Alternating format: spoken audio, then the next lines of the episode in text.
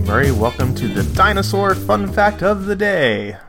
Today's dinosaur is Megalosaurus. It's actually a real thing.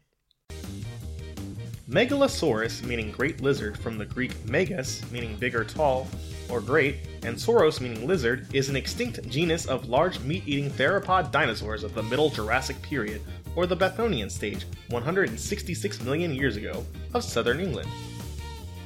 Although fossils from other areas have been assigned to the genus Megalosaurus, the only certain remains of Megalosaurus come from Oxfordshire and date to the late Middle Jurassic. Megalosaurus was, in 1824, the first genus of non avian dinosaur to be validly named.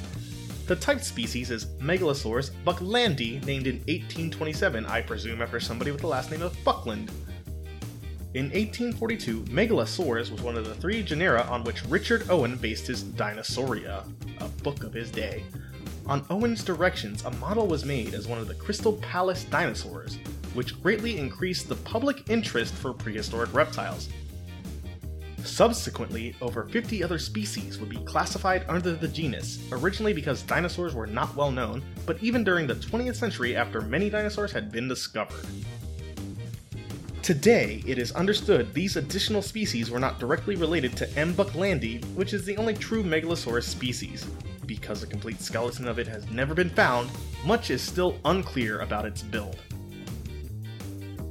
The first naturalists who investigated Megalosaurus mistook it for a gigantic lizard of 20 meters in length. In 1842, Owen concluded that it was no longer than 9 meters, standing on upright legs.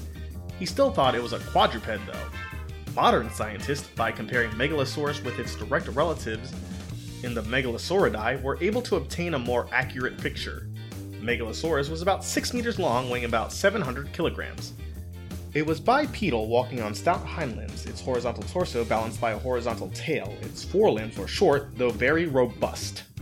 Megalosaurus had a rather large head, equipped with large curved teeth. It was generally a robust and heavily muscled animal. Don't forget to tell your parents to send us their suggestions and yours to at the Jimmy Murray on Twitter.